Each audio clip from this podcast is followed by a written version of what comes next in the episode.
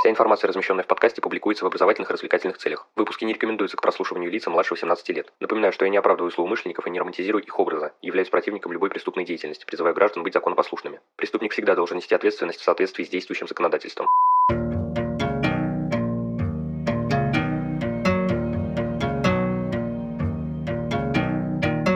Всем привет, вы на канале Крим One, и сегодня мы поговорим о заключении эксперта. В общем, без лишних слов, поехали!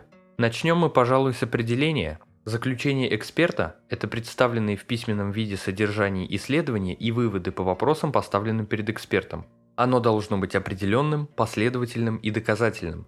С одной стороны, заключение эксперта является доказательством, с другой же – письменным документом, составленным в соответствии с предписаниями нормативно-правовых актов. Стоит упомянуть и такой термин, как заключение специалиста, причем специалист в данном случае подразумевается в узком смысле. В чем-то заключение эксперта и специалиста схожи. В обоих случаях следующее лицо на основании своих специальных знаний выводит суждение. Однако между ними имеется множество различий. Это можно наглядно продемонстрировать путем поочередной их характеристики. Сущность заключения специалиста состоит в выведении суждений без проведения специального исследования. Выдается оно по сути любым лицом, обладающим специальными знаниями. Его производство основывается на устном поручении руководителя процессуального действия. Выдается заключение специалиста на основе известной информации во время и на месте проведения процессуального действия. При этом не требуются дополнительные средства, приемы и методы. За заведомо ложное заключение не предусмотрена ответственности, при этом структура законом не регламентирована. Данный документ по сути может быть выдан при осуществлении любых следственных действий или оперативно-розыскных мероприятий. Перейдем к описанию заключения эксперта. Для его составления проводится специальное исследование, субъектом которого является судебный эксперт. Поручение о его производстве оформляется в виде письменного постановления уполномоченных органов или лиц. Проводимые исследования характеризуются поиском скрытой информации при помощи дополнительных средств, приемов и методов. За заведомо ложное заключение эксперта предусмотрена уголовная ответственность, при этом структура установлена законодательно. Заключение эксперта может быть оформлено только в результате одного следственного действия – проведения судебной экспертизы. Теперь поговорим о структуре заключения эксперта. Необходимо отметить, что за некоторыми исключениями она состоит из четырех частей – вводной, исследовательской, синтезирующей и выводной. Указанные блоки своеобразно соотносятся со структурой самого экспертного исследования. Подготовительная стадия отображается в вводной части. Раздельные и сравнительные исследования с экспертным экспериментом, если таковой, конечно, имеется, в исследовательской части. Ну а оценка результатов и формулирование выводов, соответственно, с частью синтезирующей и выводной. Теперь мы с вами пройдемся по отдельным частям заключения эксперта. В вводной части должны быть отражены следующие элементы. Дата, время, место и основание производства судебной экспертизы, данные о лице ее назначившем, а также об эксперте, которому поручено производство исследования, поставленные вопросы, объекты судебной экспертизы, данные о лицах, присутствовавших при ее производстве, а также список источников, использовавшихся в качестве справочных материалов экспертом при проведении исследования.